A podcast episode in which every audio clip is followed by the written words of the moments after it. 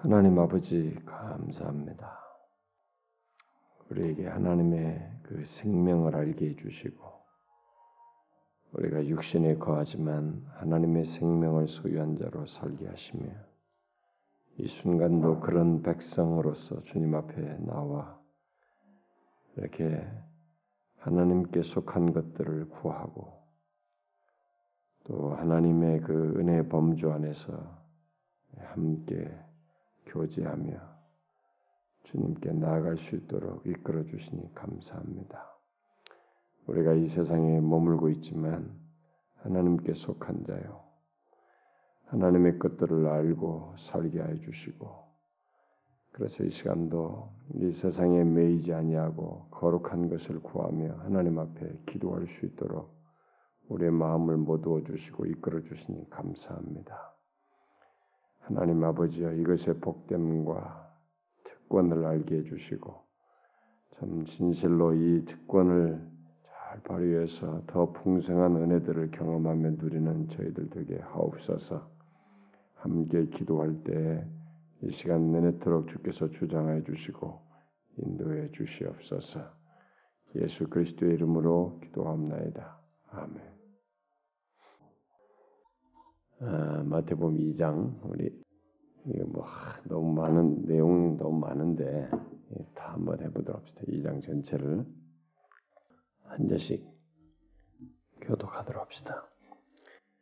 헤롯 왕 때 예수께서 유대 베들레헴에서 나심에 동방으로부터 박사들이 예루살렘에 이르러 말하되 유대인의 왕으로 나시니가 어디 계시니 우리가 동방에서 그의 별을 보고 그에게 경배로 왔노라 하니 헤롯 왕과 온 예루살렘이 듣고 소동한지라 왕이 모든 대제사장과 백성의 서기관들을 모아 그리스도가 어디서 나겠느냐 물으니 가로대 유대 베들레헴이오니 이는 선지자로 이렇게 기록된 바 또 유대 땅 베들레헴아 너는 유대 고을 중에 가장 작지 아니하도다. 내게서 한 다스린 자가 나와서 내 백성 이스라엘의 목자가 되리라 하였음이니 이에 헤롯이 가만히 박사들을 불러 별이 나타난 때를 자세히 묻고 베들레헴으로 보내며 이르되 가서 아기에게 대하여 자세히 알아보고 착과된 데게 구하여 나도 가서 그에게 경배하게 하라.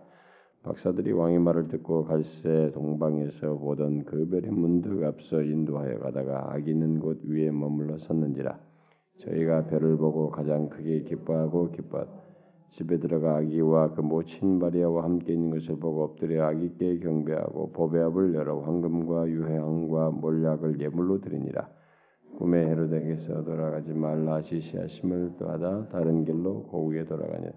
저희가 떠난 후에 주의 사자가 요셉에게 현명하여 가로되 헤롯이 아기를 찾아 죽이려 하니 일어나 아기와 그의 모친을 데리고 애굽으로 피하여 내가 네게 이르기까지 거기 있으라 하니 요셉이 일어나서 밤에 아기와 그의 모친을 데리고 애굽으로 떠나가 헤롯이 죽기까지 거기 있었으니 이는 주께서 선지자로 말씀하신 바 애굽에서 내 아들을 불렀다 함을 이루려 하심이니라.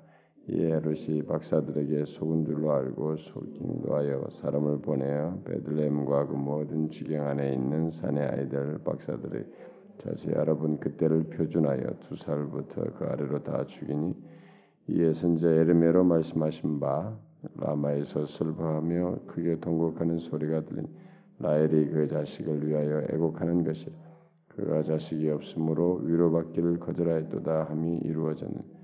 헤롯이 죽은 후에 주의 사자가 애굽에서 요셉에게 현명하여 가로되 일어나 아기와 그 모친을 데리고 이스라엘 땅으로 가라. 자기 아기의 목숨을 찾던 자들이 죽었느니라 하시. 요셉이 일어나 아기와 그 모친을 데리고 이스라엘 땅으로 들어오니라 아켈라와 그 부친 이어 유대의 임금됨을 듣고 거기로 거기를 무서워하더니 꿈에 지시하심을 받아 갈릴리 지방으로 떠나가 다 찍읍시다. 나사렛이란 동네에 와서 사니 이는 선제로 하신 말씀에 나사렛 사람이라 칭하리라 하심을 이루려 함이더라. 아, 우리가 이 1장에서 예수 그리스도께서 어, 처음에 어떻게 나셨는지 그 얘기를 했습니다. 우리는 두리뭉실하게 양 예수님이 하나님의 아들이셔 이렇게 알지 말아야죠. 음, 우리가 1장에서 말한 것처럼 에, 그는 하나님 자신으로서 그 어, 성육신 육신을 입고 오신데 성령으로 잉태돼서 나오시는데 빌립보서 2장에서 바울이 말한 것처럼 종의 형체를 빌어서 오시는 지극히 높으신 하나님의 지극한 낮아지심의 행동이에요. 그게 구원을 위해서. 네, 바로 그런 차원에서 그것의 성취가 바로 성령으로 잉태되어서 있게 되는 것. 혹시 여러분 제가 지난주에 그, 음, 그 내용과 연결된 내용으로서 그, 그걸 얘기했는데 누가 보면 2장을 가서 누가 보면 2장 좀 한번 읽어 보셨나요?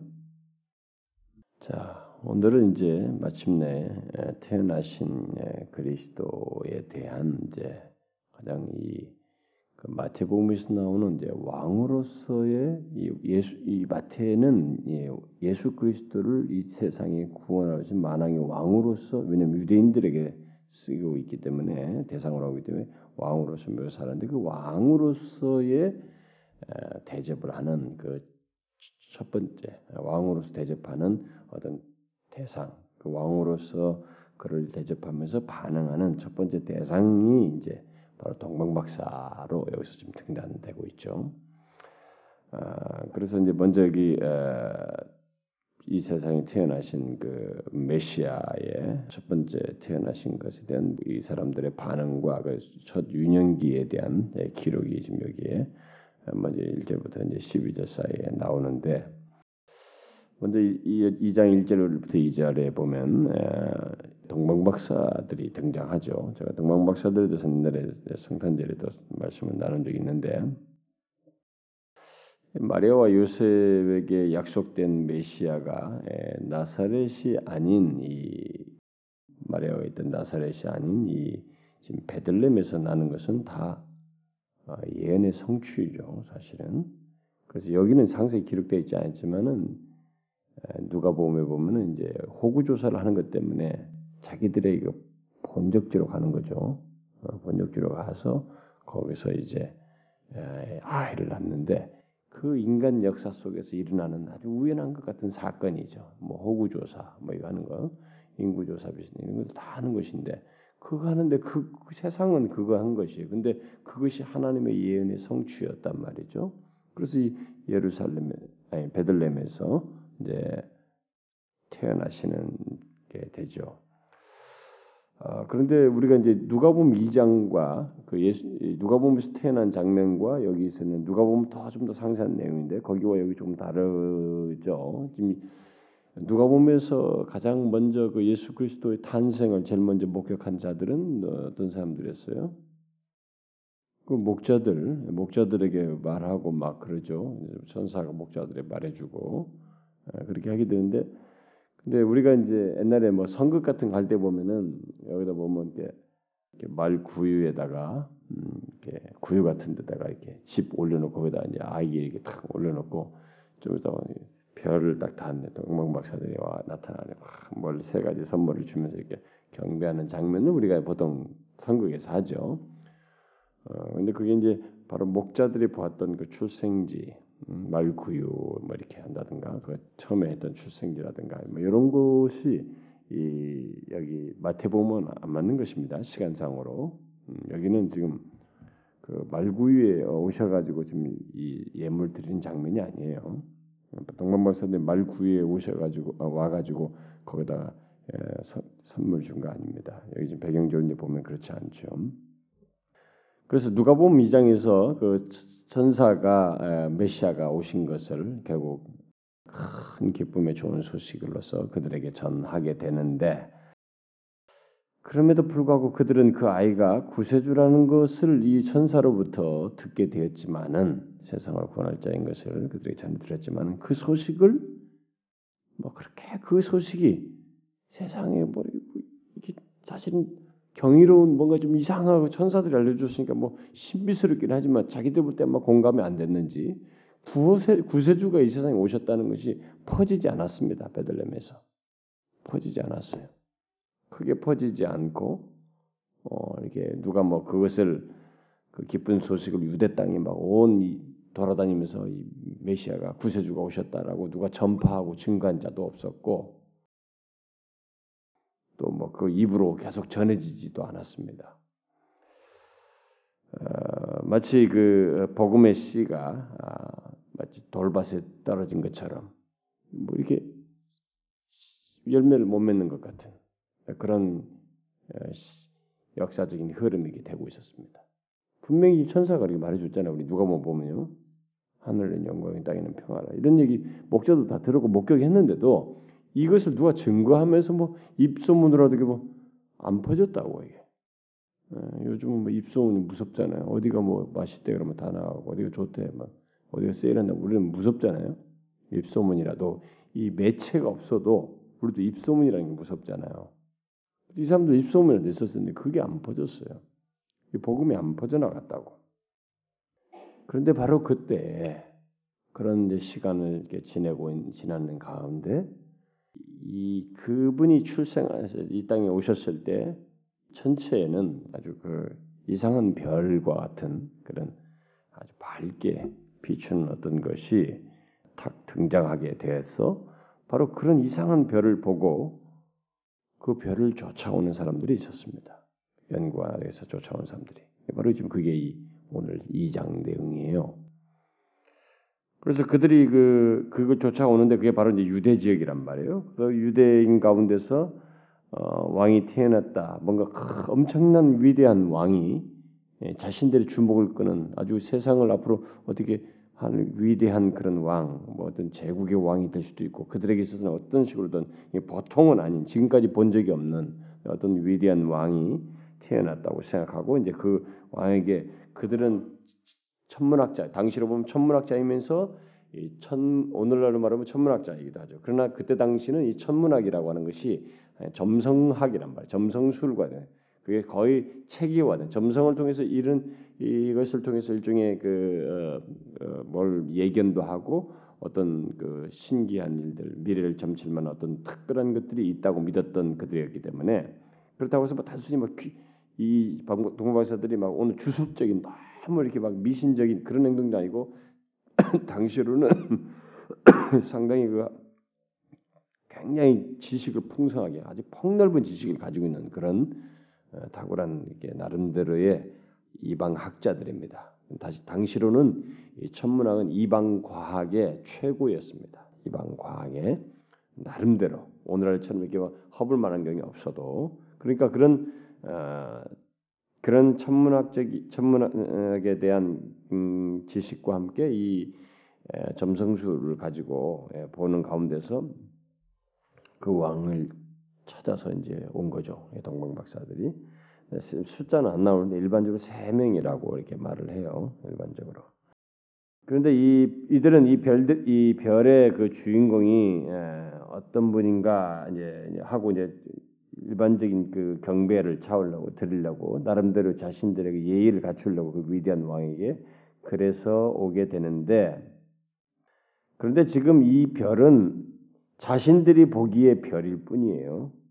어, 이거 실제로 이것은 어, 많은 사람이 이런 걸 해석합니다. 이 과학을 과학과 이것을 연관시키려고 하는 사람들은 막 자꾸 또 지나치게 무리수를 띄어요. 아주 이게 뭐뭐 뭐 예를 들어서 뭐 목성과 토성이 이렇게 뭐라 합니까? 그뭐 합일된다나 어쩐다나 뭐 이렇게 되는 천문학적으로 어떤 그런 시기가 뭐 2000년 전에 그런 시점이 한번 있었다나요 어쨌다나요? 막 아주 그걸 또 밝혀내 가지고 뭐 그것이 이 바로 이때 그 장면이 있었다. 어? 그리고 뭐 큰 해성이 이쪽으로 향하고 있었다. 그래서 그 해성이 막 해도 대기권을 떨어져야지 왜 거기서 또 멈춰. 아니잖아요 비추고 멈췄잖아요.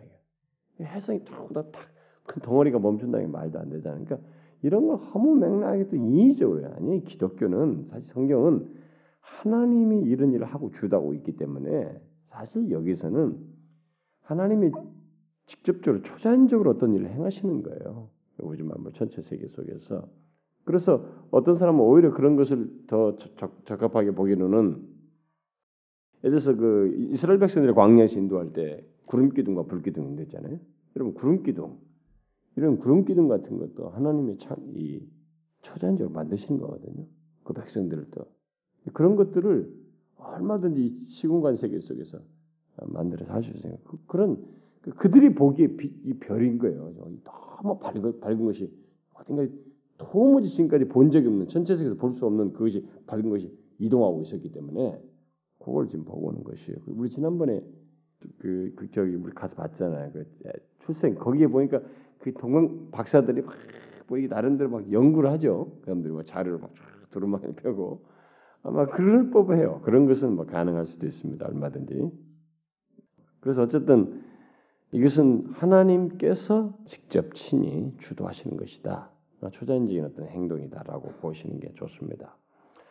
그래서 동방 박사들이 이제 지금 따라와 가지고 유대 땅으로 왔는데 그래 가지고 이제 와서 그 묻는데 여기 지금 보면은 이 이때 당시 동방 박사들이 찾아왔을 때 그들은 처음에 태어났을 때 아마 예수님께서 출생하셨을 때 그 특별한 별을 본 것 같고 그들로부터 이제 그걸 준비를 해서 이게 뭐냐 그래서 이게서 자신들이 막 추적해서 따라오는 왔기 때문에 그 기간 동안에 얼마나 기간이 걸렸던 것이에요 동방에서 왔기 때문에 그 기간이 걸렸기 때문에 그래서 여기 지금 음, 이 동방 박사들이 물을 때에 이 이제 여기 기록자인 이 마태는 이때 당시의 기록을 아주 갓난아이에게 쓰는 게 βρέφος라는 그 헬라 말을 쓰지 않고 παιδίον이라는 말을 써요.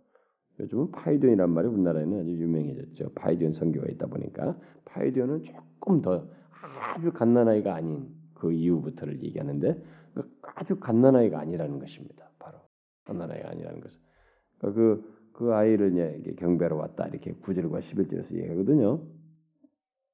그러니까 이들이 오는 시간이 좀 걸렸던 것이에요. 어쨌든 동방 박사는 그리스도의 그 탄생하는 그것에 대해서 예, 하나님께서 밤하늘에 보이신 그 특별한 표적을 어, 보고 어, 그것을 어, 따라서 유대 땅으로 왔는데 이들이 올 때는 아, 이건 뭐 뭔가 정말 엄청난 위대한 왕이 태어났다. 오늘 나름대로 막 자신들이 분석하고 좀 천문학적인 지식을 가지고 이방인의 지혜, 이들은 그때 당시에는 또 현인이기도 합니다. 그런 사람들은 현인이라고 하죠. 그때 당시에는 지혜자이기도 해요.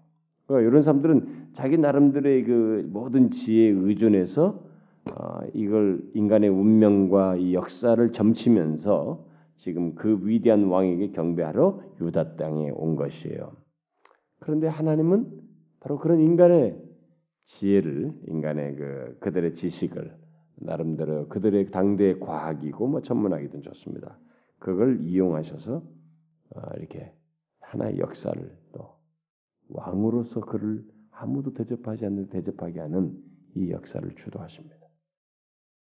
이것도 하나님의 주도하심 속에 있는 것이었어요. 그래서 이끄는 거죠. 다음에 또 이끌잖아요. 여기 온 다음에도 하나님이 이끄시는 것이. 이것조차도 다 하나님의 놀라운 섭리 속에 있고 그런 것도저도 사용한다는 것입니다. 일반의 이 세상에 어떤 것들도 다 사용한다는 것이죠.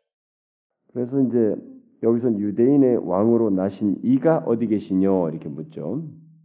유대인의 왕으로 나신 이가 어디 계시뇨? 그 별을 보고 경배로 왔다 이렇게 말합니다. 자 그러자 이제 3절부터 8절에 보니까 아, 이들의 이제 그것에 대한 음, 뭐 헤롯의 반응도 나오겠지만은 사실은 동방 박사들 안에 생기는 변화예요. 여기 보면은 3절부터 8절에 우리가 잘 주목하면 동방 박사들에게 어떤 조금의 변화가 생긴다는 것을 볼 수 있습니다. 이 박사들은 어, 그저 자기들의 지혜로 미지의 어떤 특별한 왕을 만나러 왔는데 막상 그 별의 인도를 받아서 별을 따라서 예루살렘에 왔을 때 자기들은 뜻밖의 상황을 본 것입니다. 정작 그 땅에 있는 사람들은 아무도 모르고 있었어요. 우리는 이 장면 이런 이런 상황들을 동방 박사 입장에서 한번 잘 생각해 봐야 됩니다. 어, 저도 옛날에 이런 걸 좀 더 상세히 하려다가 뭐 기계 못 하고 그랬는데 동방 박사 입장에서 한번 생각해 보면 모든 자기들 입장에서 모든 게 정말 이상한 거예요. 왜냐면 사람들이 지금 모르고 있어요. 여기 왔는데. 그리고 자기들 여기까지 왔지만 그 다음에는 어떻게 어떻게 가야 될지 모르는 거예요. 여기까지 지금 와서 왔는데 그 다음에는 어떻게 해야 될지를 모르는 거죠. 당연히 이쪽 왔으면 이쯤 왔으면은 그들이 이제 알아서 자기들을 그 경배로 왔으니까 인도해 줄 것이라고 아마 기대를 했을 것 같아요. 자기를 굉장히 환영하면서 기뻐하면서 해줄 거라고 생각했는데 그런 현상이 없어요. 지금 전혀 아무도 아무도 이걸 모르고 있어요. 자기들도 지금 더 이상 어떻게 알지 못하는 상황입니다. 이방 지혜에 의존해서 왔는데 그래서 박사들이 이제 묻는 거죠. 왕으로 나시니가 어디 계시냐 이렇게 이제 이걸 물어요. 이것이 이제 이 왕을 이 얘기를 헤롯 왕이 들으니까 헤롯 왕은 이게 난감하죠 지금 자기가 지금 왕인 왕으로 있는데 이런 얘기를 들으니까 자 우리는 여기서 먼저 나름대로 자신들의 그 어, 연구와 지식에 대한 확신을 가지고 어, 이 박사들이 왔지만은 자신들의 그 지혜 어쩌면은 자기들만 알고 있는 이 독특 특별한 지혜 지식 이거로 그리스도를 발견하지 못하는 장면을 먼저 우리가 보게 됩니다. 그걸 가지고 왔어요. 그, 그걸 나름대로 저 이 별이 있어도 다른 사람 지금 몰라. 우리들만 자기들만 알고 온 거예요. 그 자기들이 얼마나 이 현인이에요, 정말 그런 면에서 지식의 최고자들 아니에요? 이 특별한 사람들이라고. 그, 그걸 위해서 기꺼이 희생하면서 이 예물까지 가지고 올 정도로 나름대로 자기들의 지식에 대한 프라이드를 가지고 있고 나름대로 그런 확신을 가지고 오는 사람들이었어요. 그런데 자신들이 가지고 있는 지식과 지혜, 연구 이런 것들이 정작 그분 당사자 그 메시아를 만나는 데는 한계가 있었습니다. 그리스도를 발견할 수 없는 경험을 바로 이 예루살렘 도착해서 하는 거예요. 그 다음부터는 모르는 거예요. 다음부터 자기도 어떻게 할지 몰라. 우리 뒤에 나타나는 것은 다음 얘기예요. 이, 여기 와서 여기 찾고 싶었습니다. 묻 고 있는 거예요. 그래서 그 뭐예요? 인간의 교만한 지혜로 지식으로 헬라의 사상, 헬라인에 가지고 있는 지혜로 그리스도를 발견할 수 없다는 것입니다. 그리스도는 인간의 지혜 앞에서는 감추인 존재예요, 여러분. 그래서 이 세상에 김여욱 교수가 아무리 떠들어대봐야 인간의 지혜로 지식으로는 하나님 그리스도는 발견되어지지가 않습니다. 코앞에 있어도 안 발견돼요. 발견될 수 없어요. 그게 비밀인 것입니다. 보세요. 스스로 안 되는 것이죠. 자신들의 지혜 의존해서 그리스도를 있는 것이 아닙니다. 당연히 그 별 따라 왔으니 발견할 거라고 생각했지만은 발견하지 못했어요. 그래서 오히려 그들은 이제 그런 상태 속에서 자기들도 발견 못한다 물으니까 뭐 다른 사람들도 지금 이제 모르고 있으니 얼마나 실망스러워요. 지금 자기들은 굉장히 실망이 빠진 것입니다. 아니 그 누구도 아는 이가 없어요. 이런 이런 모습을 동방 박사들이 어떻게 받아들였을까? 이들에게 얼마나 이상했을까를 한번 생각해 볼 필요가 있습니다. 이들은 정말 난감하잖아요. 아니 정작 자기들은 먼 거리서 왔단 말이에요. 그래서 정작 그 자리에 왔는데 그 사람들은 아무도 모르고 있어요. 이 얼마나 이상한 장면이에요. 여기서 이 사람들은 자신들 안에 어떤 일이 생겼을 겁니다. 생각에 생각이 마음이 동요하기 시작했을 거예요. 그걸 우리가 충분히 추측해 볼 수 있어요.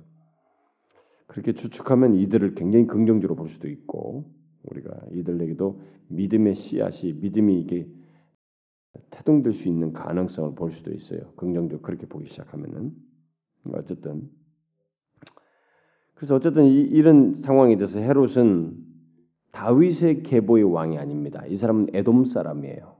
응? 에돔 사람인데 이제 로마에 그걸 허락을 받아서 여기 지금 왕으로 있는 것입니다. 그래서 로마와 다 전략적인 차원에서 이, 이 사람을 왕으로 세운 것입니다. 그러니까 자기는 다윗 계보의 왕도 아니고 에돔 사람이에요. 이스라엘 백성들이 싫어하는 사람입니다. 나름대로 뭐 성전을 뭐 해서 이스라엘 백성들의 종교 중심지를 만들어 주는 뭐 이런 일로 기여도 하고 그랬지만은 아, 유대인들은 진심으로 그를 왕으로 인정하고 있지 않았습니다. 그 때문에 이 헤롯은 정당한 왕의 출생 문제가 딱 거론됐을 때 어떻게 쓸까요? 유대인의 왕으로 나시니 하니까 이게 가장 가시 같은 얘기거든 자기에게. 그렇죠? 이 사람이 여기서 불안하고 두려워지는 것입니다. 두려워했죠. 그래서 그는 유대 학자들을 뭐다 부른 거죠. 여기 보면 뭐 대제사장과 서기관들 뭐 이런 사람들 다 부른 거. 어쩌면 산을 들인 공회를 다 소집했을 가능성이 있어요. 여기 모든 대제사장과 백성인 서기관들을 모아가지고 바로 물은 것입니다. 근데 이 질문이 예리하죠. 저기서는 동방박사는 뭐라고 그랬어요? 의대인의 왕으로 나시니라고 그랬습니다. 근데 이 사람은 뭐라고 질문했어요? 그리스도가 어디서 나느냐? 헤로드 왕이 유대인들이 그리스도를 기다리고 있는 걸 다 알고 있었거든요. 그 그리스도가 자기들이 왕으로 기다리고 있다는 것을 알고 있었던 것입니다. 그러니까 이 사람은 바로 모아가지고 그리스도가 어디서 나겠느냐 이렇게 질문을 바꿨습니다. 그러니까 인간은 그리스도에 대해서 관심을 자기 개인적 차원에서 예민하게 자기를 보호하기 위해서든 자기를 지키기 위해서든 어떤 식으로든 그리스도에 대해서 예민할 수 있습니다. 그러나 그 그리스도를 그렇게 자기를 중심에서 찾고 묻고 했을 때 그게 정말 믿으려는 게 아니고 오히려 거부하고 짓밟기 위해서 그리스도에 대해서 예민하는 경우가 많아요. 역사 속에 보면 지금도 예수 그리스도 다 타령하지만 그 뭐예요? 자기를 지키고 바, 반대하기 위해서 거론하죠. 인간들이 그 예민하게 거론하잖아요. 왜 예민하게 거론해요? 왜, 왜 그렇게 할 필요 뭐 있냔 말이에요. 바로 여기 그를 그리스도로 연결돼서 얘기잖아요. 그래서 이제 이 사람들이 모여가지고 곧바로 가르쳐 주죠. 음, 그 미가서 미가 선지자가 말한 것을 이 유대 베드, 학자들이 대제사장과 백성의 서기관들이 성경에 정통한 이들이 다 알아맞혔습니다. 베들레헴입니다. 유대 땅 베들레헴아 너는 유대 골 중에 가장 작지 아니하도다. 네게서 한 다스린 자가 나와서 내 백성 이스라엘 목자가 되리라 했습니다. 그 구약의 많은 내용 속에서 탁 뽑았습니다. 자, 이것을 알고 어, 헤롯은 박사들에게 일단 어, 불러서 이 얘기 해주죠. 음, 그래서 그러면서 이 사람은 지금 왕이 났다니까 예민하니까 어떤 방어책을 생각해야 되니까 언제 언제부터 그 별이 나타났느냐? 음? 그런데 별이 나타난 때를 정확히 자세히 묻고 그다음에 베들레헴에 보내가지고 나도 가서 경달 그니까 돌아갈 때는 꼭 그것을 알려달라. 그런데 이 헤롯이 하나 실수했어요. 사람을 안 따려 보냈어. 하나도 안 보내는 겁니다. 왜 안 보냈냐면 자기 살그 방책을 모색하기 위해서 거기에 몰입하느라 안 보냈을 것이 분명해요. 그러니까 자기를 자기에 대한 집착은 항상 허점이 있는 것이에요. 여러분 이거 잘 아셔야 됩니다. 이건 우리가 인간사에서 비밀이에요. 인간은 자기 자신에 대해서 막 아무리 방어책을 많이 써도 자기 자신에 집착한 사람은 반드시 구멍이 있습니다. 자기를 막 자기 세력을 붙이고 여러분 정치인들이나 우리 인간의 그 우리 저 뭡니까 사극 같은 거 보면 왕들이고 뭐고 막 자기에 대한 방어책을 막 쓰잖아요. 자기 편들을 말고 자기 측근들을 모으고 막 자기와 팀들을 만들고 소용없어요. 거기는 죽었다 깨어나도 거기는 반드시 구멍이 있습니다. 스스로 만든 구멍이 있기 마련이에요. 아주 지혜로운 사실이에요, 여러분. 우리가 깨달으셔야 됩니다. 자기에 대한 집착은 항상 구멍이 있어요. 어, 그렇게 해달라고 한 것입니다. 자, 이 모든 과정을 본 박사들은 우리가 아마 이런 과정을 다 이렇게 지켜보면서 이런 내용을 결국 듣게 된 박사들의 입장을 한번 가만히 생각해 보면 아니 왕이 태어났다면 예루살렘 사람들이 이 보인, 보인 반응은 정말 이 도저히 이 사람으로 이해할 수 없는 것이에요. 그러니까 이, 이 박사들은 분명히 더큰 어떤 의문을 가졌을 것이 분명합니다. 그러면서 어떻게 해요? 그 의문을 품고 이 왕은 지금 우리가 생각해온 왕과 다른 왕이다라는 이런 생각을 병행적으로 했을 것이 분명해요. 아마 그런 생각을 암암리 하지 않았을까요? 박사들이 보통 사람은 아니거든요. 당대 동양의 이 동방의 현인들이에요. 최고의 석학들이에요. 당 사실상 당시로 보면요. 단순히 뭐 점쟁이 수준이 아니에요. 이런 것은 최고의 사람들이거든요. 그러니까 그들은 충분히 생각할 법이에요. 어떻게 이런 일이 벌어지며 그렇게 이 왕은 분명히 뭔가 다른 왕이다. 우리가 보고 오기는 왔는데 분명히 다른 왕이다는 정도는 감지를 하고 감지하게 되는 생각에 빠져 들어갔을 거야. 뭐 그런 퀘션들을 하면서 이, 이 말을 듣고 이제 베들레헴을 향하지 않겠나 우리가 생각해 봅니다.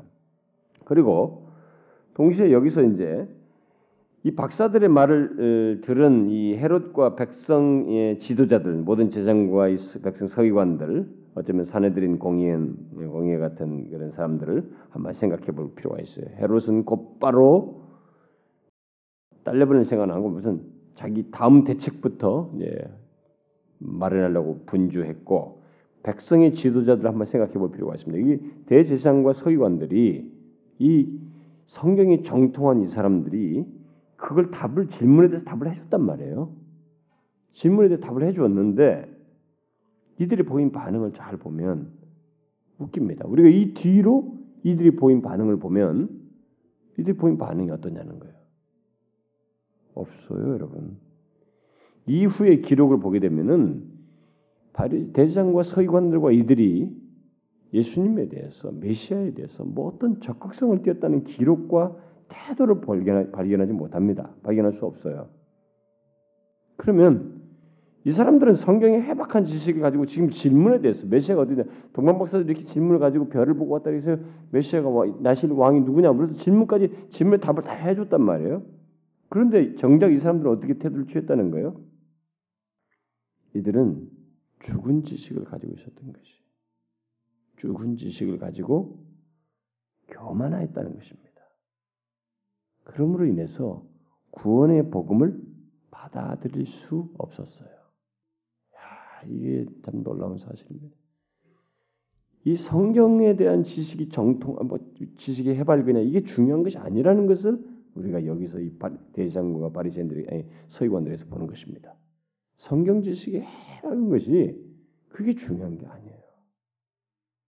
죽은 지식을 가지고 자기가 지식을 가지고 있으니까 자기는 다 안다고 생각해서 교만할 때 그 사람에게 있어서 구원의 복음은 감추인다는 것입니다. 구원의 복음은 그에게 감추인 것이 돼버리는 거예요. 그래서 여러분 교만한 자는 참 하나님의 그 은혜의 복음이 감추어져요. 뭐든지 감추어집니다. 그걸 우리가 여기서 보이는 너무 안타깝잖아요. 아 이런 일이 벌어졌다. 그 다음부터 막 성경을 연구하고 자기들도 그런 베들레헴 한번 가보자. 이 무슨 일 이렇게 해야 되잖아요. 정상적이라면 성경이 정통한 사람들이니까 이런 일이 벌어졌으니 그다음 메시아도 기다리고 있었는데 당연히 했어야 되는 거 아니겠어요? 안 했어요. 죽은 지식이야.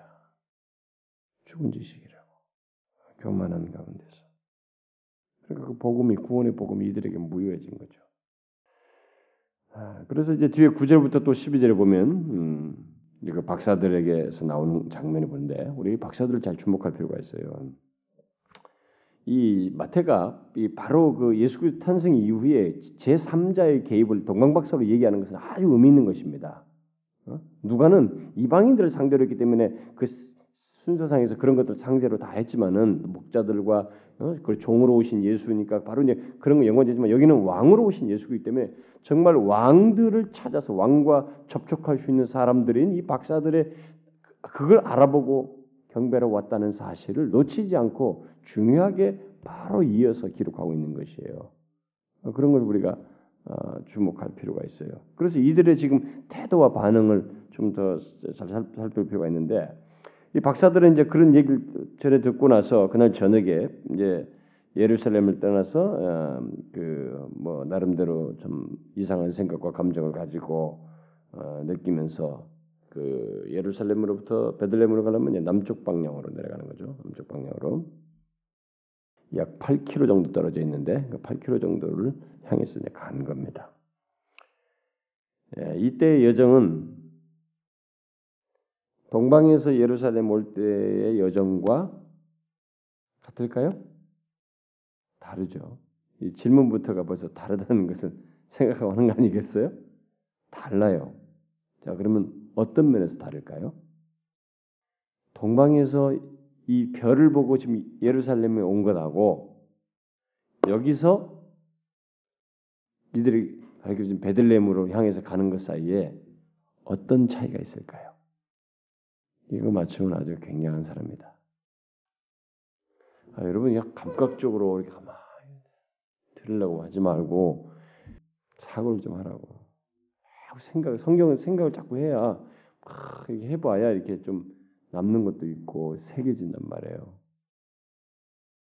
여러분들이 상상을 한번 해보면 돼. 이 동문박사 입장에서 생각해보고 이 지금까지 있었던 일들을 다 연관해서 생각해보라고.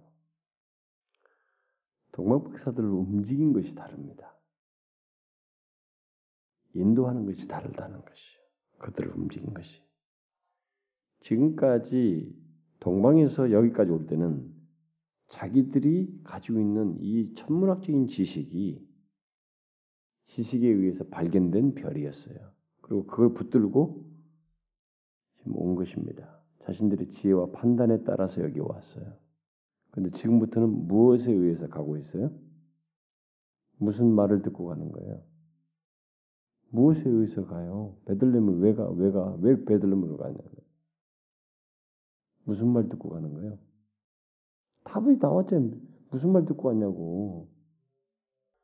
그래 하나님의 예언의 말씀, 계시의 말씀을 듣고 가잖아요. 이제는 이전에 여기까지 올 때는 예루살렘까지 올 때까지는 자기들의 천문학적인 지식을 가지고 왔어요. 자기들의 판단 가지고. 자기들의 지혜를 가지고 왔잖아요.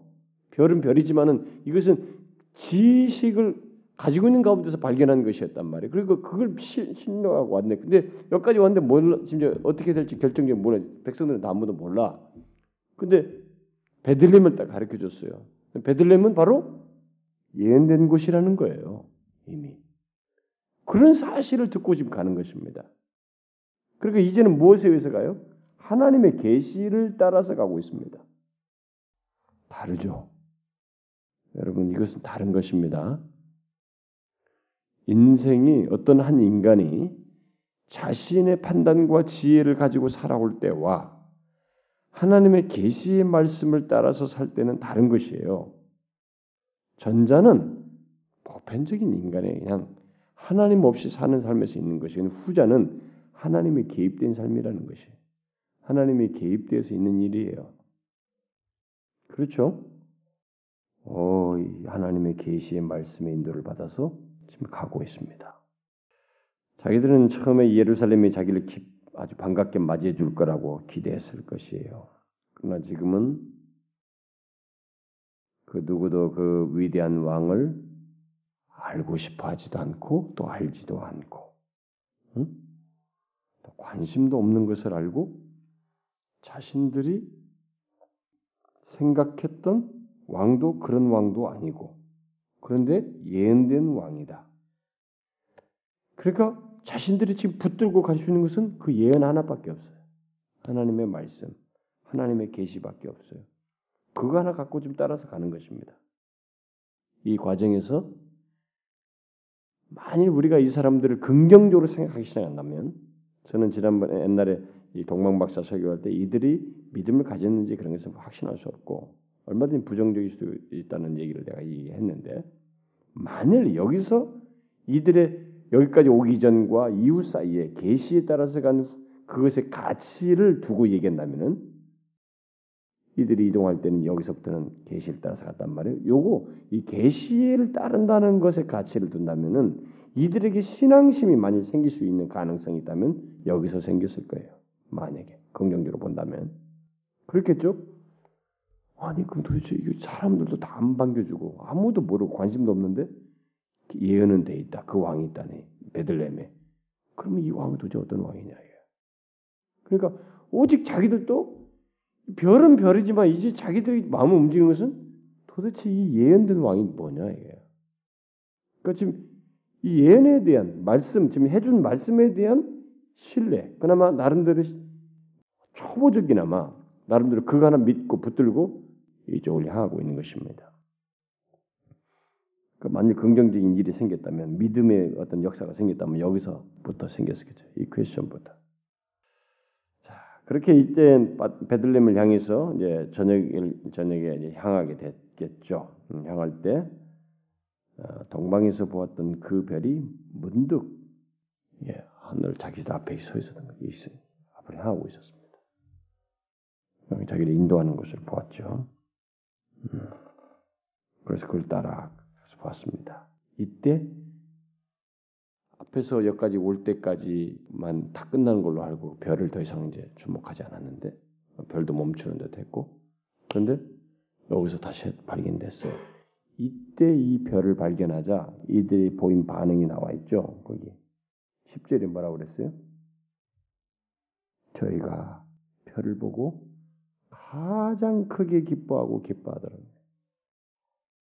왜 이렇게 이런 표현을 썼을까요? 앞에서도 자신들은 흥분해서 왔었거든. 야, 이건 위대한 왕이 나셨다. 흥분해서 기뻐서 왔을 거예요. 근데 여기서 가장 크게 기뻐했다는 거예요. 다른 정서죠. 계시를 알고 그, 그분을 이제 만나러 가는데 이 별은 다른 별이다. 이거 이들에게 아주 큰 기쁨을 자아내게 하는 더 흥분케 하는 그런 것이었음을 보게 됩니다. 그래서 과거에 자신들이 이방 지혜로 그 별의 의미를 보았던 것과 이 별의 의미가 달랐던 거죠. 이제는 아, 이것은 이스라엘의 하나님의 예언을 이루기 위해서 우리에게 지금 하나님이 직접 이 신이 이스라엘의 그 하나님이란 분이 직접 비추는 별이구나. 의미가 달랐어요. 그, 그러니까 너무 기쁜 것이에요. 그래서 그걸 따라가는 것입니다.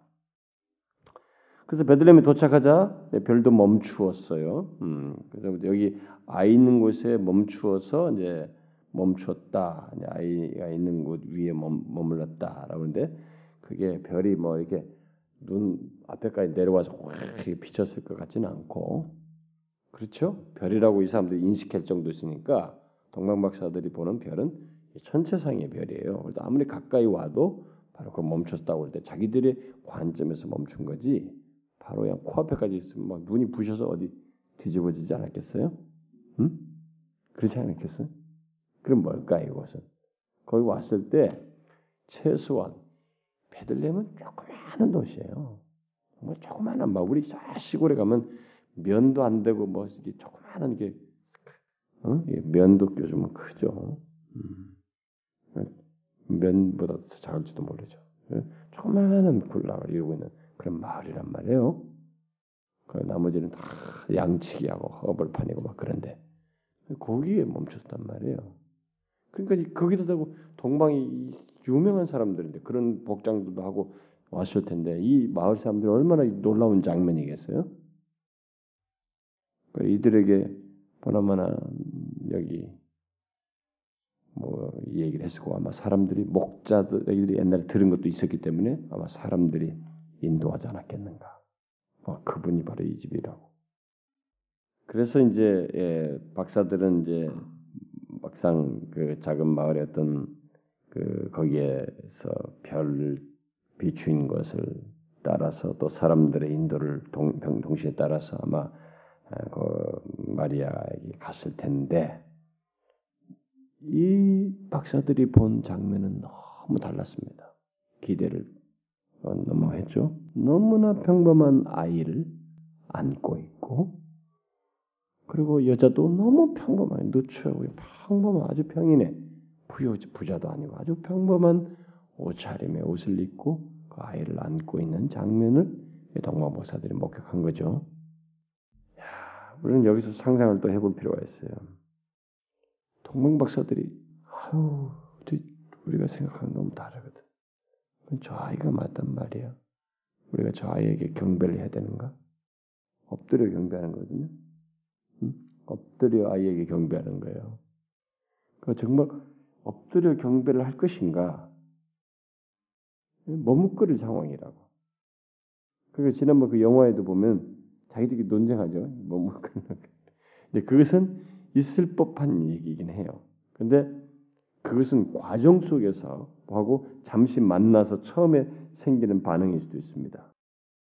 박사들이 별에 대한 만일 이 별에만 의존했다면 여기서 실망하고 아니다 돌아가자. 아마 엎드려 경배까지는 안 했을 거예요. 뭐 이렇게 그냥 예의를 갖추고 뭐 묻고 뭐 이렇게 예의를 갖추고 했을지 모르지만 이렇게 충심 어린 여기 엎드려 하기를 경배하고 보배합을 열어 예물을 드리는 이게 정말 정중한 이런 예배 예, 배 형태죠. 이렇게 경배 형태를 취하진 않았을 거예요. 만일 별들만 따라왔다면. 근데 이들은 진짜 그렇게 엎드려서 진짜 크게 기뻐했고 또 진짜 경배를 했어요. 왜 이게 가능했겠을까요? 계시를 따라왔기 때문에 거예요. 별만 따라왔으면 이게 안 된다고. 예언됐다는 것을 알므로써 이들의 생각에 오는 중에 8km 오는 중에 낙타를 타고 왔을 것이니 달랐을 거라고. 시간은 좀 요하더라도 하나님의 계시를 듣고 왔기 때문에 어쩌면 여기서 이들은 자신들은 긍정적으로 이 상황을 보기 시작한다면은 신앙의 눈이 이게 어떤 영 신앙적인 차원에서 이 대상을 바라보고 약간 그런 태도와 마음을 갖게 됐을 가능성이 크죠. 음?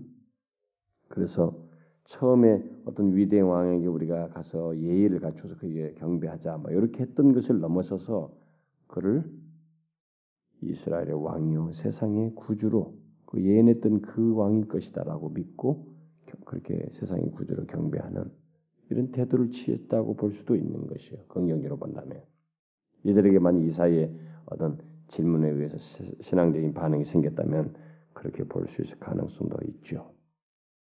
근데 중요한 것은 이 과정에 이렇게까지 문득 앞에 서서 인도하면서 이렇게 하기까지 모든 과정에 누가 계셨는가라는 거예요. 이들의 인도받는 이 여정에 바로 하나님이 계셨다는 것입니다. 하나님이 계셨어요.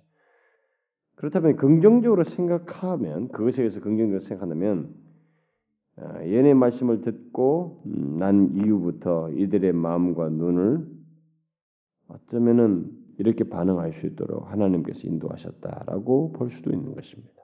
긍정적으로 본다면 그들이 볼 때는 어? 세상에 허락된 하나님의 선물, 최고의 선물, 왕 중의 왕, 세상을 구원할 어떤 구세주, 어? 그분일 것이다 라고 인정할 수도 있었겠죠. 만약 그런 신앙의 눈이 떼어졌다면. 그래서 이들의 선물을 이제 그 왕께 어린아이지만 그 왕께 내놓죠. 그렇지만 정말 자신 그, 그 세상을 구원하는 자 하나님이 주신 이 세상을 향한 선물 최고의 선물에 비하면 너무 보잘 것 없는 선물이에요. 그 보잘것없는 선물이지만 그 선물을 내놓는 것입니다. 근데 사실 이 세상에서 보면은 이들은 상당히 의미 있는 귀한 값진 보물, 보물을 아, 보배를 선별 선물을 하는 거죠. 음, 선물하는 거지만 그러나 이 땅에 오신 하나님이 주신 선물에 비하면 너무 하찮은 것이에요. 이게 바로 헌상 태도입니다, 여러분. 우리가 헌상을 할 때 하나님 앞에 시간을 들이든 물질을 들이든 우리가 항상 가질 태도는 하나님이 주신 선물, 구세주, 나에게 주신 이 세상 우주 만물을 구속하는 그분을 나를 위해서 주신 하나님의 선물에 비하면 내가 드리는 것은 너무나 보잘 것이 없다고 하는 것. 그, 그런 감사의 동기에서 헌상하는 거예요. 이런 동기가 없으면 헌상이 안 됩니다, 사실은. 그리고 이런 동기가 없는 헌상은 헌상도 아니에요. 미안하지만. 그래서 헌상은 정말로 감사의 동기가 있어야 됩니다. 감사가 없는 성, 헌상은 뭐 억지로 뭐 시간을 내고 뭐 억지로 예배 나오고 억지로 헌금을 하고 이런 것은 그 사람은 예수를 잘못 믿고 있는 거예요. 하나님께서 구원 주신 것, 하나님 아들을 우리에게 나를 위해서 선물로 주셨다는 것에 대한 가치를 모르고 있는 거예요. 지금 교회를 그냥 나오는 것이에요. 신앙은 감사해서 나, 갖는 거예요. 지금부터 우리 그리스도인의 삶은 감사의 삶인 것입니다. 그렇죠? 그 출발자. 그래서 모든 명령이 나한테 가능한 거예요. 뭐 죄를 죽이라, 뭐 땅의 지체를 죽이라. 이런 명령어가 왜 어떻게 가능하냐? 내 이웃을 내고 하나님을 사랑하라. 어? 안식일을 기억하여 지키라. 뭐 누가 하지 마라. 이런 명령어가 어떻게 나한테 성립되면 당신이 나한테 뭐 해줬다고 말이지. 이렇게 대들기 뻔하거든요. 아들을 주신 하나님이라고 하는 선물을 받았다고 하는 이 감사가 없으면 명령어는 다 우리에게 거북스러운 거예요. 뭐 하나님이 다 못 믿고 싫다고. 교회는 다 이 사기꾼 같고 말이지. 사람을 올가매는 같고 어? 헌금이나 강요하는 것처럼밖에 안 보이는 거예요. 그래서 감사가 없는 사람은 사실상 교회에 있을 필요가 없어요. 어떤 면에서 그 사람은 해로운 사람일 수도 있어요. 왜냐하면 계속 막 강요하네 뭐죠 이렇게밖에 안 보이거든요. 그래서 때로는 교회가 모세에서 말한 것처럼 너희들은 이렇게 해라. 아니 무슨 뭐 법이냐? 하나님께 바친 무슨 법이야? 뭐이 10분의 1이라고 또 10분의 1이라고 또 10분의 1이라고 10분의 3이 하느냐 말이지. 10분의 3 냈잖아요. 이 사람들 옛날에. 3년 차에는. 아 뭐야? 나는 어떻게 먹고 살라고. 근데 그게 가능했어요. 너희들 여기 어떻게 들어왔지? 내가 가나안에 너희를 인도했잖아. 너희는 나와 언약 관계 있잖아. 그게 있기 때문에 우리는 감사해서 하는 것이에요. 그 근데 그 개념을 잃어버려 감사의 개념을 잊어버리고 자꾸 내가 뭐 내 쪽에서 뭐가 있어서 내가 하는 것이냐 생각하면은 이거 웃겨져요 정말 신앙생활 못합니다. 그리고 이게 너무 커 보여. 모략과 유향과 이런 것들이 야 내가 얼마나 귀한 거 바치는 줄 알아요? 이 아이가 얘 크거든 잘 좀 가르쳐 주세요. 우리가 여기서 먼 데서 와가지고 엄청나게 귀한 거 준다고 좀 양육 좀 잘 시켜주세요. 나중에 왕이 되거든. 우리는 그런 심보라고요. 아니에요. 이거 다 드리고 경배해도 하찮은 것이에요. 우리는 감사해서 하는 거예요. 하나님의 아들을 이 세상을 위한 최고의 선물을 하나님이 주셨다는 것은 이 예언의 성취에서 보는 것이거든요.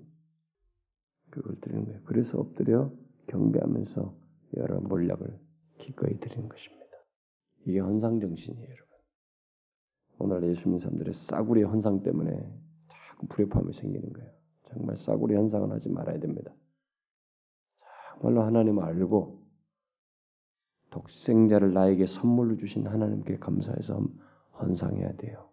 시간을 드리고 우리의 물질을 드리고 나의 재능을 드리고 그래야 됩니다. 아, 어쨌든 하나님께서 이 과정 이후에 이제 박사들에게 꿈을 통해서 다른 길로 지시하죠. 박사들은 야 돌아가는 것까지 하나님이 꿈으로 지시한다. 얼마나 이들은 이게 아주 놀라운 장면이겠어요. 야 이게 다 모든 게 신적인 것이구나. 우리들은 그냥 별만 보고 왔는데 지식으로 생각했는데 이게 신적인 것이었구나. 다 생각하면서 갔지 않았겠어요? 그래서 다른 길을 따라서 자기들의 집으로 갔습니다. 그래서 자기들은 많은 걸 생각했죠. 하나님의 구원이 왔지만 이스라엘 백성들이 그것을 알지 못하고 거절하는 장면, 또 자기 같은 이방인들에게 아, 이런 것을 알려주는 이런 일이 있다는 것, 뭐 이런 걸 아마 감지하면서 갔을 텐데 어쨌든 하나님께서는 어, 이 세상의 구원을 이렇게 폭넓게 계시하기 시작하는 장면이라 볼 수 있어요. 이방인인 이들에게도 이런 것을 조금 맛볼 수 있도록 포문이 열리는 듯한 하나의 계기가 주어지고 있기 때문에 어쨌든 성경이 예언된 대로 예수님이 오시지만 백성들이 그를 요한복음 1장대로 기뻐하지 않았습니다. 오히려 뜻밖의 사람들. 호세아서가 예언했죠. 예레 이사야가 예언했습니다. 이방인들로 하여금 시세 이방인들로 인해서 이방인들이 예수 그리스도를 더 기쁨으로 영접함으로 인해서 너희들이 시샘할 거라. 실제로 그랬죠. 이방인들이 다 초대교회가 세워지면서 유대 땅의 사람들 뭐 몇 사람 잃어버린 양들 빼고는 대다수는 예수 그리스도를 거절했습니다. 그런 것의 시작이에요. 예. 예, 동방 박사들은.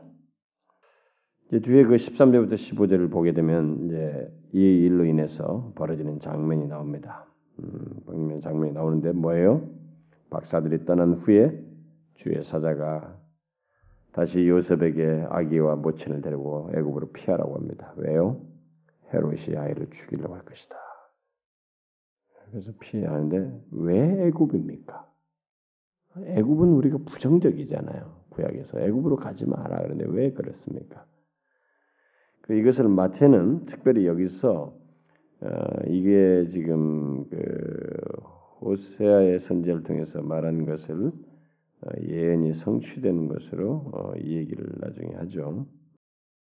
어, 뭐 주께서 선제로 말씀하신 바 애굽에서 내 아들을 불렀다 하면 이루려 함이니라. 그래서 호세아서 11장 1절을 이것의 성취로 지금 해석을 하고 있습니다. 근데 호세아 11장의 문맥 속에서는 이런 메시아의 예언이라는 할 만큼 그런 메시아를 부각시키는 표현은 없어요. 근데 이것을 호세 이 마태를 통해서 성령께서는 그것의 성취로 얘기하고 있습니다. 그럼 이건 뭘 말할까? 그럼 성령께서 이 마태에게 이런 inspiration, 영감을 통해서 이렇게 해석을 하게 하고 기록을 하게 했을 때 그 뜻이 무엇일까? 우리는 그래서 왜 애굽을 말했을까? 우리는 궁금해져요 여기서. 아, 예, 이 애굽을 여기서 어, 갔다가 나중에 돌아오는 이런 장면들을 볼때 이스라엘 애굽에서 어, 그 하나님께서 불러내시는 출애굽의 의미와 연관지어서 어, 거기에 어떤 새로운 의미를 부여해서 이런 성취로 얘기한다고 볼 수 있어요. 그러니까 지금 이 메시아와 이 거기 갔다가 나오는 출애굽하는데 갔다가 나오는 그 예, 메시아와 과거 이스라엘 백성들을 이렇게 동일시한 거고 있는 것입니다. 그러니까 실제로 어, 그런 성경의 메시지가 있죠. 음? 예수님과 그의 백성들은 어떤 유사점이 있죠. 이스라엘은 하나님의 양자죠. 처음에 출애굽하고 나서 너희들 내 아이들이라 이렇게 했죠. 예. 그러니까 하나님은 택하신 백성을 입양자로 아들로서 여기셨습니다. 메시아는 실제로 그리스도는 하나님의 아들이시요. 그러면서 서로가 일치성이 있는 것이에요. 근데 그런 면 때문에 이렇게 해석을 하고 있다고 봐져요. 그리고 둘 다 과거 이스라엘 백성들이 그 애굽에 들어갈 때도 뭐예요? 어? 그 들어가게 된 경위가 위험으로부터 재난으로부터 기근으로부터 피하기 위해서 위험으로부터 피하기 위해서 갔습니다. 여기도 지금 위험을 피해서 갔습니다. 그리고 출애굽할 때도 하나님의 그 경륜에 따라서 430년이 찼을 때 구원의 때를 딱 두시고 그때 하나님께서 안정되고 어느 정도 사람 백성들이 구성했을 때 다시 데려와서 그 구원의 뜻을 이루기 위해서 불러왔습니다. 여기도 그때 부르시는 거예요. 하나님의 구원의 경륜을 따라서 메시아를 어, 그 위대한 역사의 성취를 위해서 이렇게 이 과정을 밟으시고 불러오신 바로 이런 것 때문에 아이덴티파이 하는 것이죠. 동의시하는 것입니다. 그런 차원에서 어, 호세아의 말의 성취로 어, 말하고 있다고 볼 수 있겠어요. 참 이런 해석은 어, 문맥 속에 도대체 왜 이렇게 해석했을까? 우리 궁금하거든요. 호세아서 11장 1절을 읽어볼 때 참 궁금하다고. 아마 그랬을 그렇게 성령께서 이 마태에게 감동하시고 영감을 주셔서 하셨다고 봐집니다. 자, 그 다음에 16절부터 18절 사이 보게 되면 어, 이제 난리가 나죠. 여기 보니까 아, 이 베들렘이 피로 막 그, 물들이게 됩니다. 헤롯이 박사들이 알리지 않고 이제 간 것을 알고 스스로 불안한 거지. 그러면 왕이 났다는 거지. 언젠가 이게 나서 자기 왕은 된다는 거지.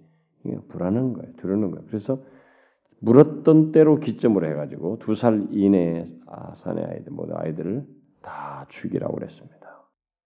다 죽이라고 했는데 이 베들레헴과 그 지경의 근처에 있는 그 아이들 다 산의 아이들 다 죽이라 두 살 이하는 죽이라고 했는데 이것을 이 마태만 기록하고 있어요 사복음 중에서 다른 데 기록이 안 돼 있습니다. 왜 이런 잔인한 행동 이거 어쩌면 좀 토픽감인데 왜 이런 걸 예, 다른 데는 안 기록하고 기록지 않고 있을까 우리가 궁금해집니다. 그리고 심지어 이때 당시의 역사학자였던 조세프스도 요세프스도 이 사건을 기록하고 있지 않아요. 왜 그랬을까 궁금해집니다. 어, 그것은 이 헤롯이 BC 37년부터 3년까지 이 유대 지역을 통치하는데 그 기간 동안에 너무 잔인하고 잔악한 일을 많이 했어요. 그러니까 이게 그 잔악한 일 중에 사소한 일이에요. 그리고 이 지경이라는 게 뭐 조그마한 동네니까 유대 땅뭐 천천히 그러니까 아주 조그마한 변두리 조그마한 마을인데 거기서 이제 사내 아들 다 죽인 거니까 뭐 이렇게 크게 뭐 거기서 뭐 우리가 광주 같은 데서 뭐 지난번 한겨울 때뭐 어디 몇 사람 죽 요즘 여론이 막 그, 그 전두환 대통령이 그때 밖으로 여론이 못 나가게 막 광주 경계선을 막아버리잖아요. 이 소식 못 나가게 하려고. 그거 막으면 되는 거예요. 그, 그 근처에서 잔인하게 다 죽여버리고, 그러니까 그, 그 사이 작은 데서 뭐 끝나버리는 것이. 그러니까 이 사람은 잔인한 일을 너무 많이 했거든요. 자기 그 영화에서도 나왔는지 난 모르겠어요. 어딘가에서 뭐 성화 같은 나오면은 이 아들을 죽입니다. 이 사람이 자기 아내도 죽여요. 자기 아내와 두 아들을 죽입니다. 이 두 아들은 똑똑한 아들이었어요. 그러니까 그왜 아내와 아들 두 아들을 죽였냐면 자기 왕위를 지키기 위해서. 이 천탈할 가능성이 있다. 그러니까 자식까지도 죽이는 그렇게 악한 왕이었어요. 그러니까 이 헤롯의 이 가문은 아주 잔하게 피가 흐릅니다. 그래가지고 그의 작은 아들이 그 음, 아니 그의 아들 또 다른 아들이 헤롯 안디바가 아, 33년 후에 세례요한을 죽이죠. 그 헤롯의 아들이에요. 헤롯 안디바가. 그리고 그리스도를 조롱하고 또 그의 손자인 헤롯 아그리파 1세가 그, 그 이후에 또 이 자기 아버지 이후에 14년 뒤에 야고보 사도 야고보 초대교회에서 최초의 순교자 야고보를 또 죽입니다. 그리고 이제 헤그리파 아, 그 아그리파 2세 헤롯 헤롯, 헤롯 아그리파 2세가 그의 증손이죠. 또 그의 정손은 증손은 14년 후에 바울을 신문합니다. 근데 못 죽여요. 왜 못 죽여요? 로마 시민권 갖고 있거든. 이 왕가들은 아주 잔악하다.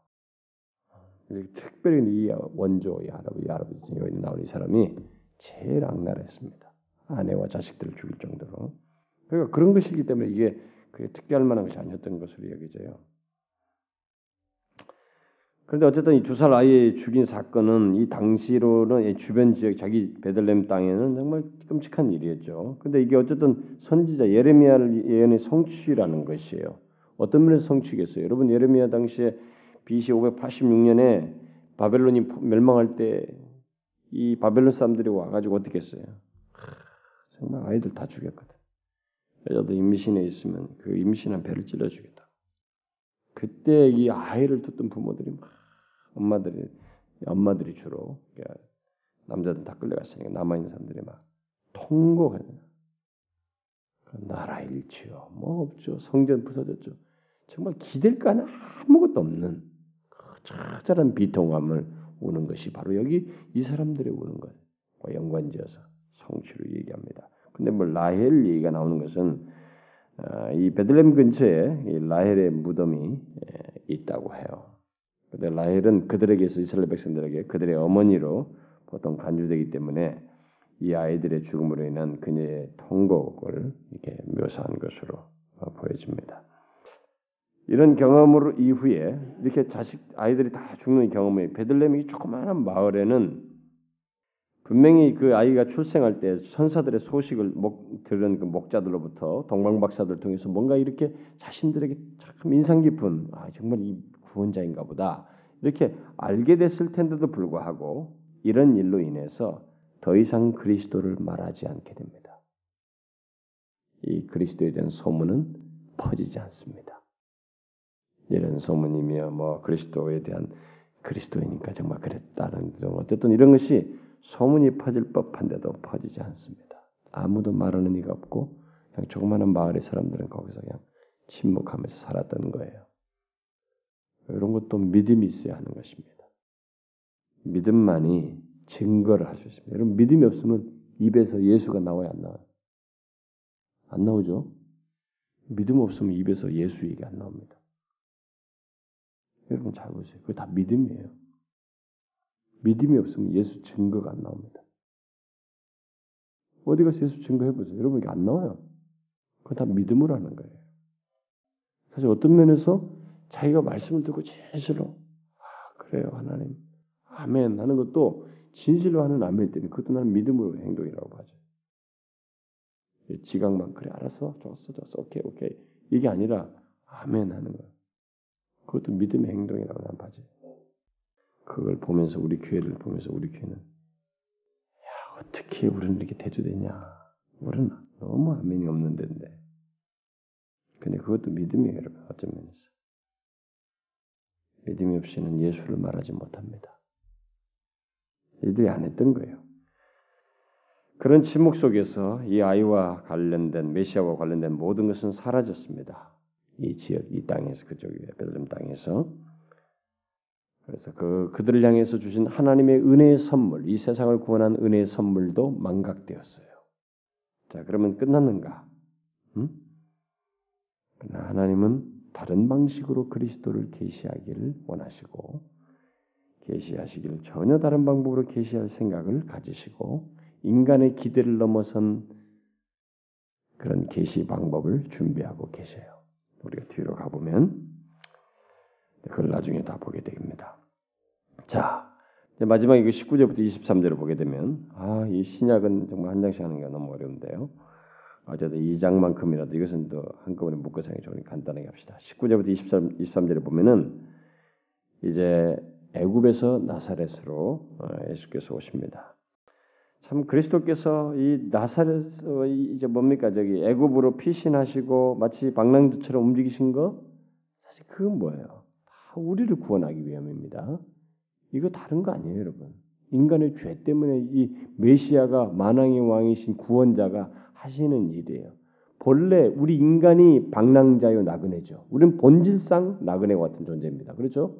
인간은 태어나서 나그네와 방랑자로 살다 죽는 것이에요. 그러나 하나님은 나그네가 아니에요. 방랑할 수 있는 분이 아닙니다. 근데 인간을 구원하기 위해서 자신의 육신을 입으시자 이렇게 방랑자가 되시는 거예요. 피신하셨다가 돌아오신. 이게 다 구원 행동을 위한 것이. 그래서 우리는 아이고 무슨 이런 일이 역사적으로 벌어지는 아니에요. 이것은 구속사적인 의미가 있습니다. 구원의 행동이에요. 우리를 구원하기 위한 그 행동입니다. 그 행동을 하고 있는 그에게 이제 돌아가라. 이것도 주의 사자의 지시를 받아서 애굽으로 돌아옵니다. 자, 근데 우리는 여기서 또 한 가지 궁금할 수 있어요. 뭐 경제적인 머리가 잘 돌아가는 사람들은 뭐, 아, 도대체 가난했을 텐데 가서 어떻게 먹고 살았냐. 돌아갈 갈 때는 어떻게 갖고 그 예굽에서 그동안 어떻게 먹고 살다가 왔대. 많은 사람들이 또 그런 걸 예의하고 다 말을 해요. 많은 사람들이 상상이 나고 있는데 많은 사람들의 책에서 또 그런 걸 언급하는 책들이 많아요. 바나마나 동방 박사들이 줬던 예물을 팔아서 썼을 것이다. 그게 그 돈이 나가는 것이다. 당시로는 다 돈이 나가는 것들이 그게 귀한 것들이거든요. 몰약 같은 것도 보통 기름은 아니거든요. 귀한 기름이거든요. 그걸 썼을 것이다. 뭐 얼마든지 상상이 가능해요. 아마 어쩌면 그게 맞을 거예요. 이들은 가난했기 때문에. 어쨌든 헤롯이 죽자 예수님은 돌아오시는데 헤롯 아버지 헤롯과 비슷한 그 아켈라오가 다스리고 있어서 유다 자기가 지금 있었던 살려고 했던 대로 돌아가면 그 유대 지역인데 유대 땅 유대가 나뉘어져 갈릴리 유대 나뉘어져 있는데 유대 지역에 지금 자기 돌아갈 옛날에 있던 대로 돌아가면 거기에 어? 아켈라오가 지금 다스리고 있었기 때문에 아버지와 흡사한 사람이어서 좀 약간 정신질환도 있었다고 그러거든요. 근데 거기 가면은 안 될 것 같거든. 또, 또 혹시 뭐 무슨 이게 이 약간의 경계심이 있는 거예요. 근데 마침 주의 사자가 여기서 어, 지시를 하죠. 음, 거기서 무서워하니까 아켈라오가 유대인금 됐다는 걸 무서워하니까 지시해요 하나님께서 꿈에 지시해 가지고 갈릴리 지방으로 가라.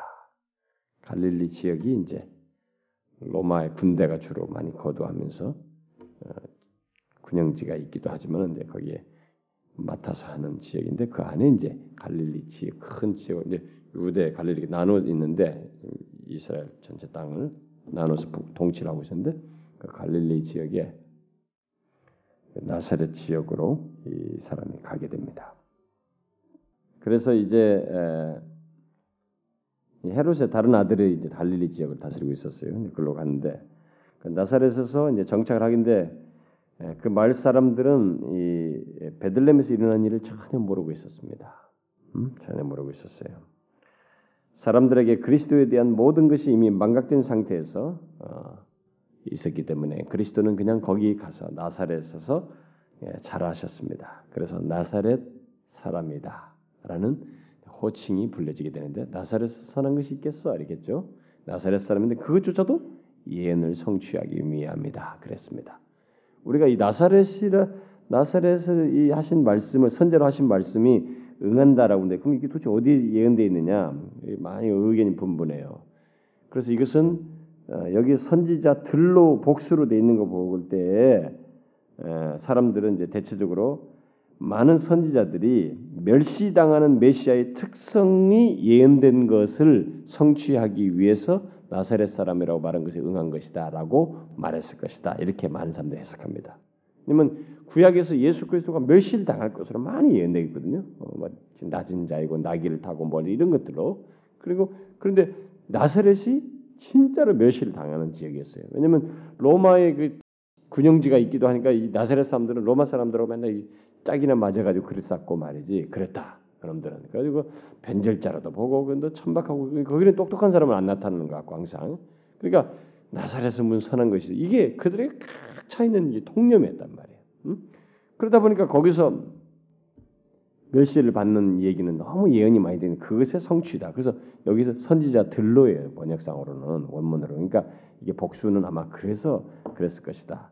그럼에도 불구하고 굳이 하나를 특정 짓는다면 아마 이사야서를 얘기할 수 있을 겁니다. 이사야가 예언하기를 이사야 11장에서가 예언했죠. 이새의 줄기에서 한 싹이 나서 그렇죠? 한 싹이 순 싹이 난다. 이새의 줄기에서 바로 이 나사렛이라는 이름이 어, 이 히브리 말로서 이걸 말하면은 새싹이란 뜻이에요. 나사렛이.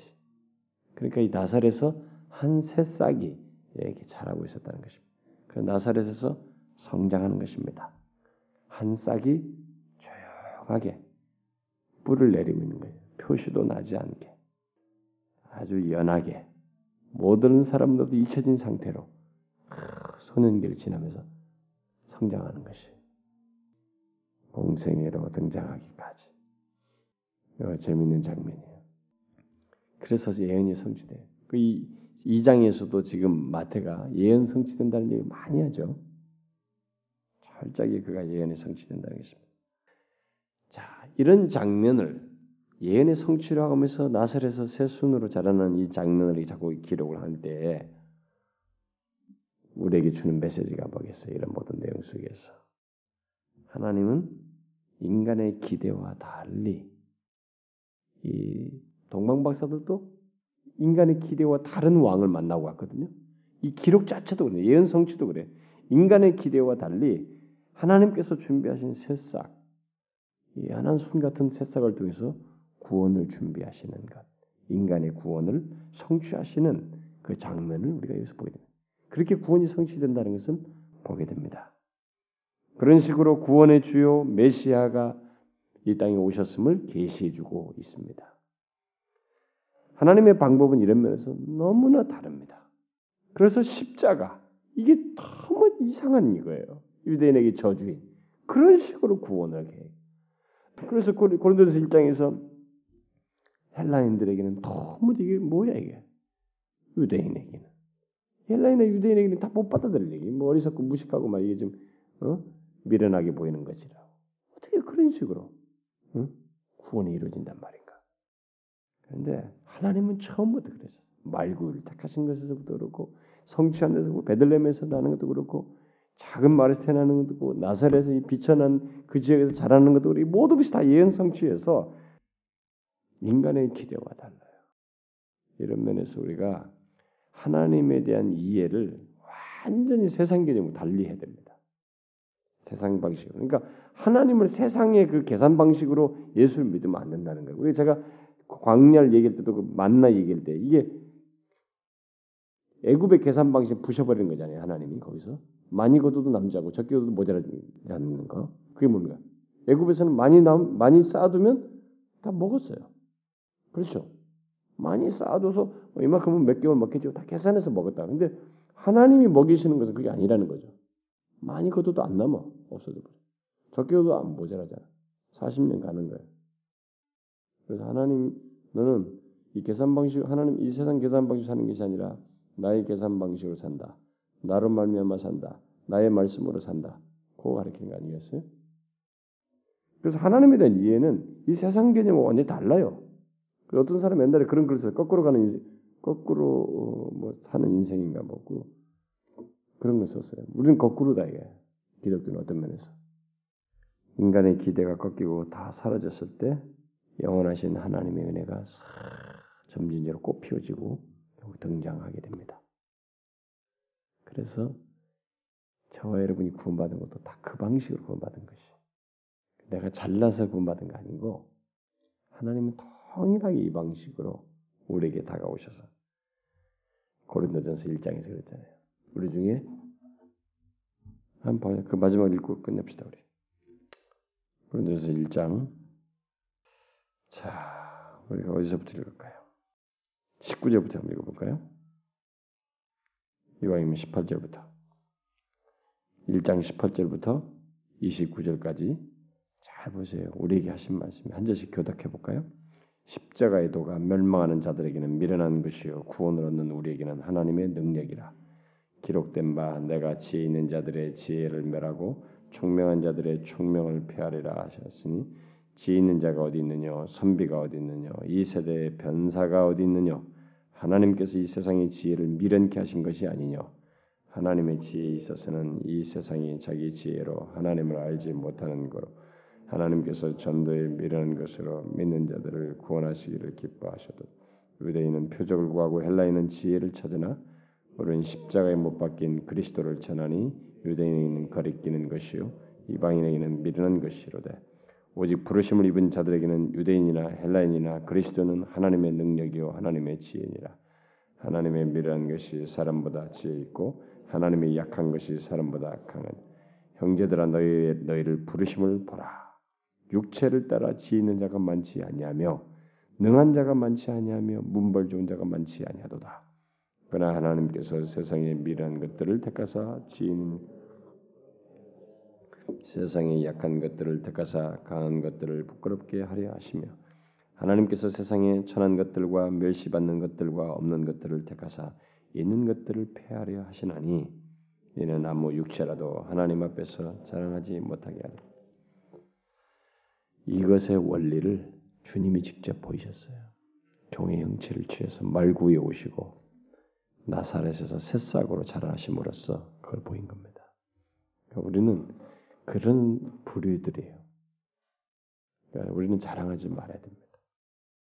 오직 그렇게 된 은혜로 말미암아 그 그리스도의 구원으로 말미암아 우리가 구원받게 된다라는 것을 알아야 됩니다. 자, 기도합시다.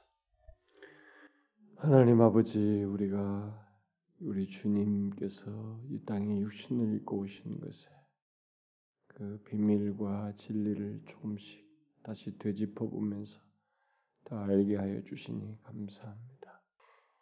아무도 그를 왕으로 경배치 아니하고 인정치 아니할 때 이방 사람들을 통해서 그를 왕으로 경배케 하시고 그가 이 세상의 구원주로 오셨던 것을 증거해 주신 하나님.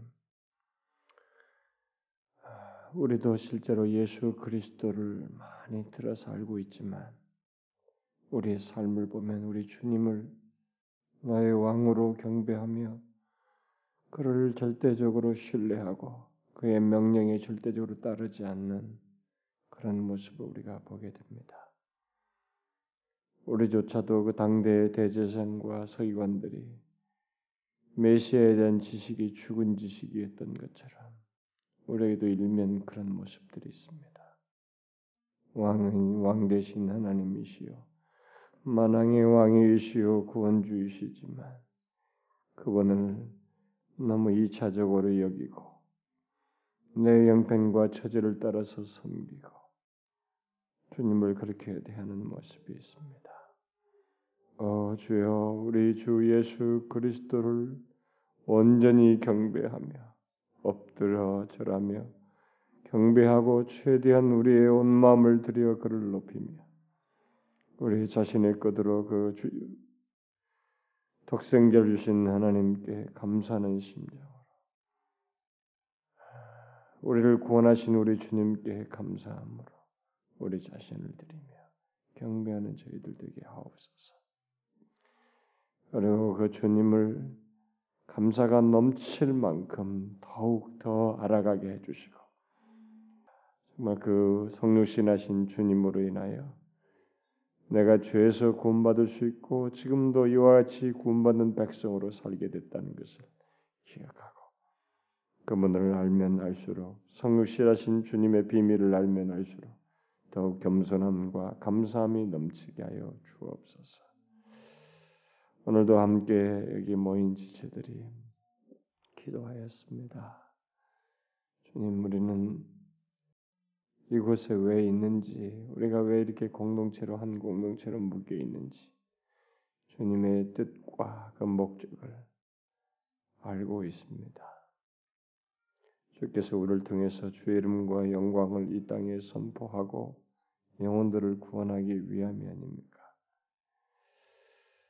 그래 우리를 구원하셨던 것처럼 다른 영혼들을 구원하기 위함이 아닙니까?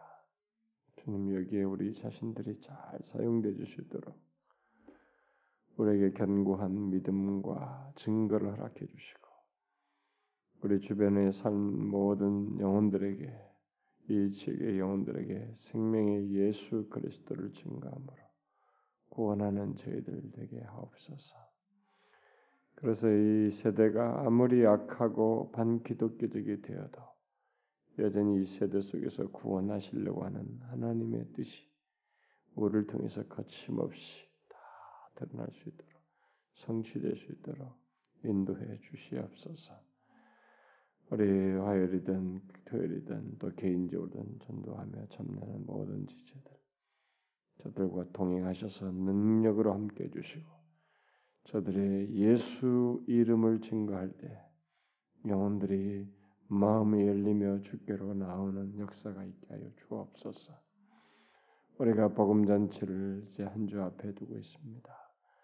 주여 우리를 통해서 영혼들을 이끌게 하시되 그들이 와서 예수 그리스도를 참더 알고 싶어하며 그분께 자신들의 마음을 열며 순복하고 주께 지속적으로 나와 마침내 회심의 역사가 일어나는 일이 있게 하여 주옵소서. 그 일을 주도하시는 이가 하나님이시며 우리가 힘쓰고 해서 영혼들을 끝까지 인도하여서 하나님 주께서 일하시는 것을 우리의 삶 속에서 일하시고 구원하시는 것을 우리로 하여금 보게 하여 주옵소서.